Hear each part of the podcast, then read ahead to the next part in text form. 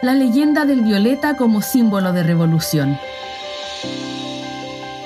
A medida que han pasado los años, el 8 de marzo se ha transformado en una fecha crucial del quehacer político nacional y mundial. Este día es la conmemoración del Día Internacional de las Mujeres, en honor a la muerte de 129 mujeres tras su huelga en la fábrica textil Cotton de Nueva York en 1908. Durante este día, millones de mujeres salieron a las calles portando sus pañoletas moradas, color simbólico de la lucha feminista mundial, como lo fueron también los trajes que las sufragistas usaron en la marcha de Washington a favor de la enmienda de igualdad de derechos en 1978. ¿Por qué ese color y no otro?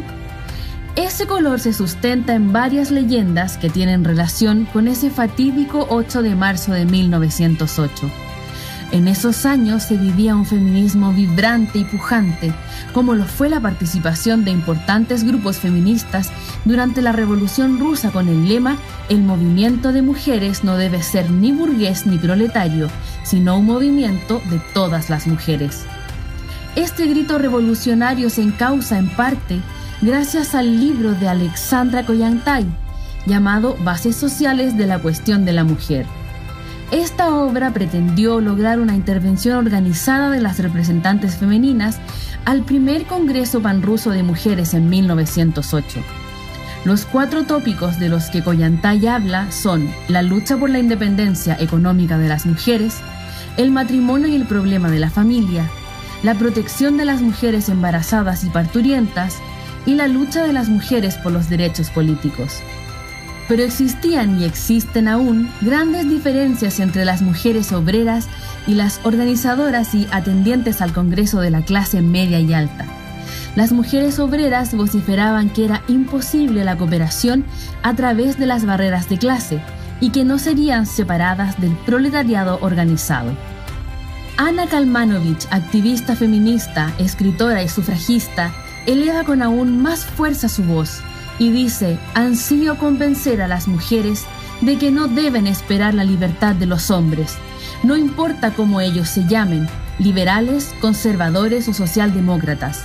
En cuanto el hombre tenga la oportunidad de oprimir y humillar a la mujer, lo hará. A miles de kilómetros ese mismo año, las palabras que se derramaban en ese eufórico Congreso femenino ruso guardaban una perfecta sincronía con el clamor de las 129 mujeres de la fábrica Cotton de Nueva York. Ese poder popular y femenino se desbordaba del control masculino representado por el dueño de la fábrica. Un acto que nunca se sabrá con certeza, un color que estuvo presente ya sea en las telas que las mujeres trabajaban antes de la huelga, o del humo que escapaba al cielo y que era visible en toda la ciudad, luego de que el dueño prendiera fuego a su propia fábrica con 129 mujeres dentro.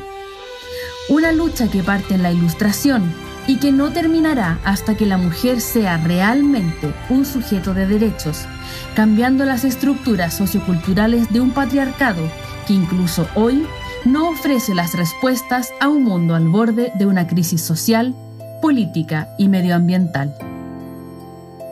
Este contenido forma parte del curso Feminismo Hoy, Historia, Teoría y Práctica de la Universidad Abierta de Recoleta. Para más información, ingresa a www.uar.cl.